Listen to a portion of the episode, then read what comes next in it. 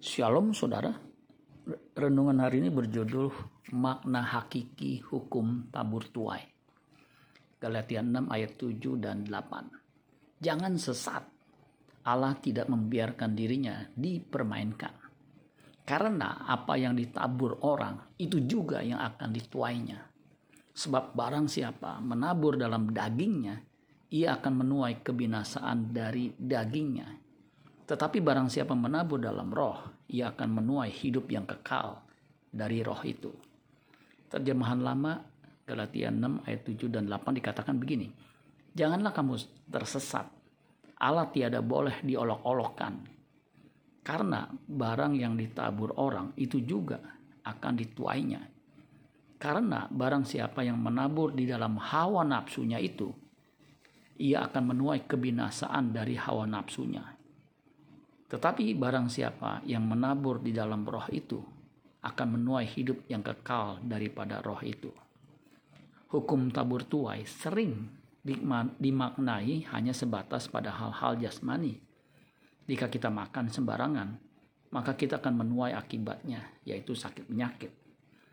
Orang yang suka makan yang manis-manis berakibat diabetes atau kencing manis.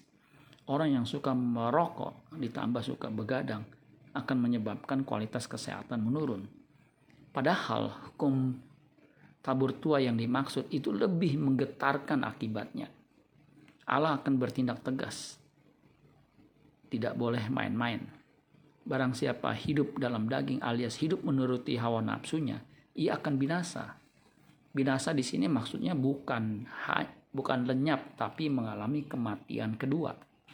2 Tesalonika 1 ayat 9 mereka ini akan menjalani hukuman kebinasaan selama-lamanya. Dijauhkan dari hadirat Tuhan dan dari kemuliaan kekuatannya.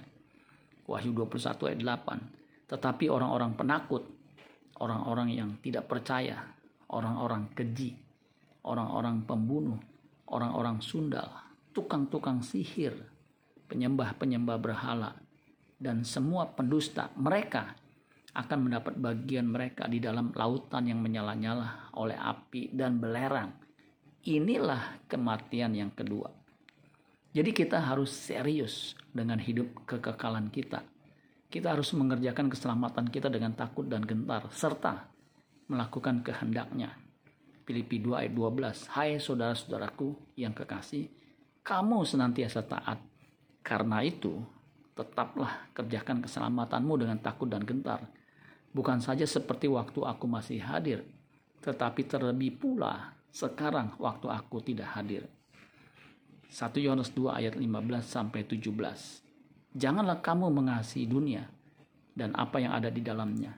Jikalau orang mengasihi dunia, maka kasih akan Bapa tidak ada di dalam orang itu. Sebab semua yang ada di dalam dunia, yaitu keinginan daging dan keinginan mata, serta keangkuhan hidup bukanlah berasal dari Bapa, melainkan dari dunia.